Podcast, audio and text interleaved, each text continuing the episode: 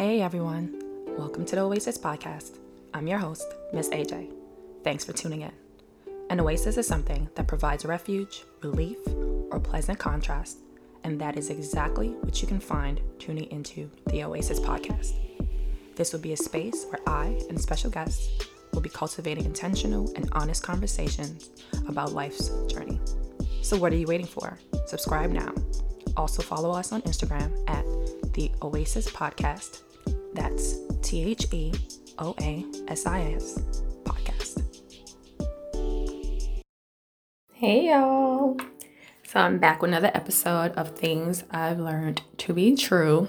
And today it's another update on my fertility journey. But truth moment is these motherfucking tests. They not fun. Like, child. Mm I got a, an HSG done today, and that's the acronym for a, I'm probably gonna mispronounce this, but it's a hysterosalpingogram. And ooh, that almost took me out. Like, oh my goodness. So when when the reproductive endocrinologist, aka I called the reproductive doctor, when I spoke to her and I met with her actually the first time this week to do the first round of tests and blood tests, like she told me about it. They gave me instructions. She's like, oh, you know, it might be like this, it might be like that. Don't go on Google and read about it. It's gonna scare you, but it is very uncomfortable. But you know, do this and do that, and you'll be fine. So I'm just like, all right, cool, bet, no worries. All right, got it. And so I, knowing myself, I said, I'm not gonna Google anything. I'm not going to freak myself out. I've dealt with some shit. I'm, again, that's a that's a whole nother story in itself. So I've done some, you know, I've had to do some some procedures and whatever before. So I said, all right, you can suck it up. You'll be fine. It's not gonna be that bad. Praying, you know, lit some candles, did what I needed to do for protection and to make sure that, you know, everything went right. But I don't know if it's just me, but there's something about some random person just being up in your coochie. Uh, first of all, for uh, you know, for you guys, I'm sorry, but um, matter of fact, I'm not sorry. You can learn some some something new about what the women in your lives deal with to keep themselves healthy or to even find out what's going on and, main, and pretty much for maintenance and keeping your body together.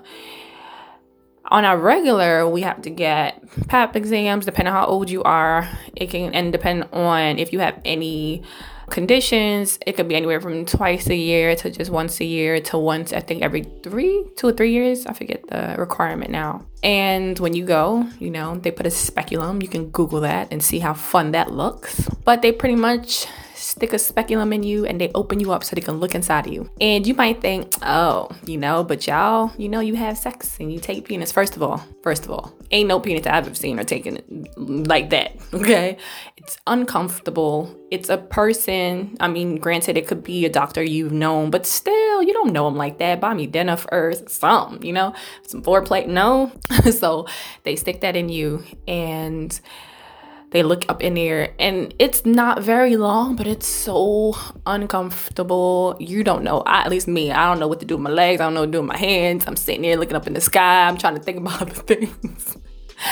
It's just so awkward and so weird. So for this particular test some random ass doctor that i i don't know. He's technically i think a radiologist is, you know, sticking the speculum to me. Now he was very nice. Now I want to, I do want to say that that I went to NYU Langone on First Ave, and the care was very nice. Like I have to give them kudos for that. And I've had some experiences where it was cold, there was no bedside manner, but he was awesome. The minute he walked into the room, he acknowledged me. He he told me who he was. He told me what was happening.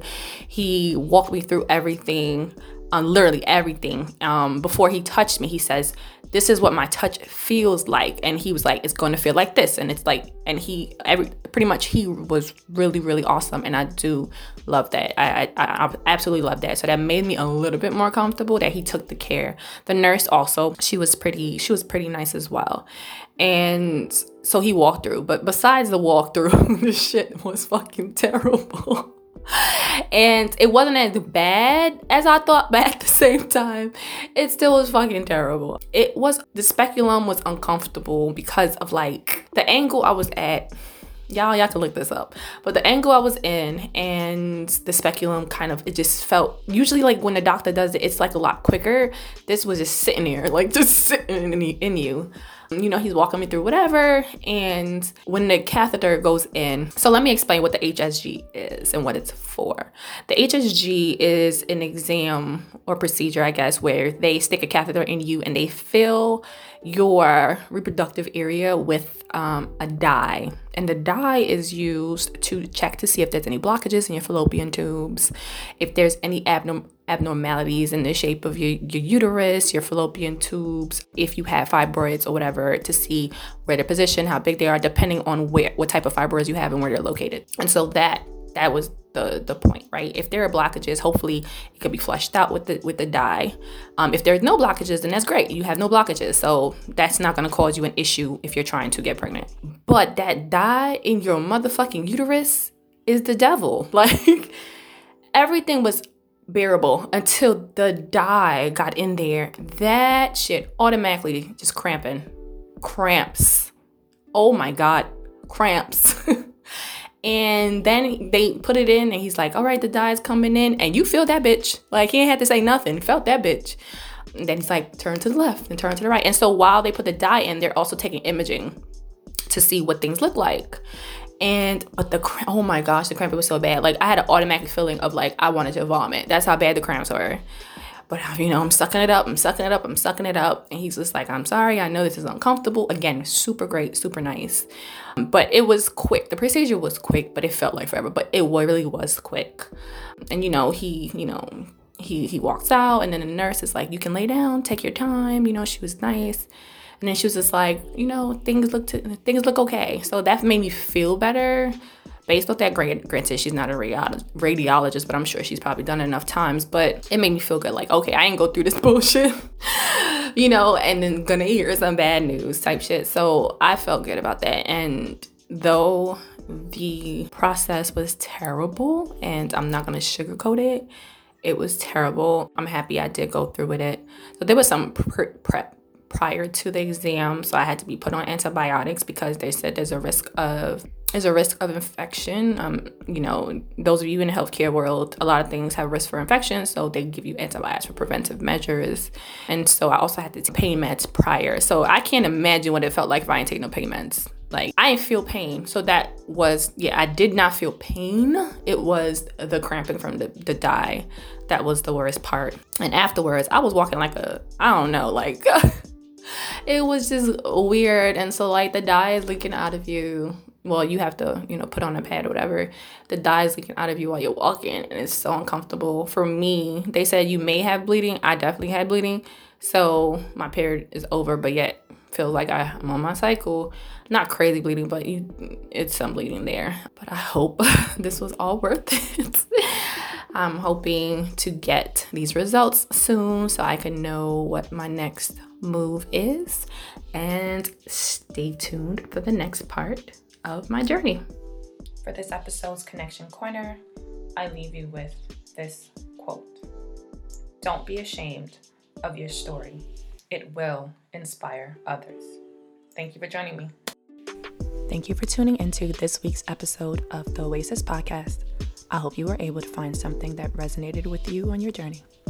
Don't forget to subscribe share this episode, and like us on Instagram at The Oasis Podcast.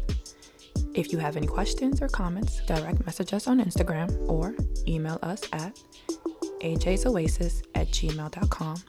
Again, that's A A Y J A Y S O A S I S at gmail.com.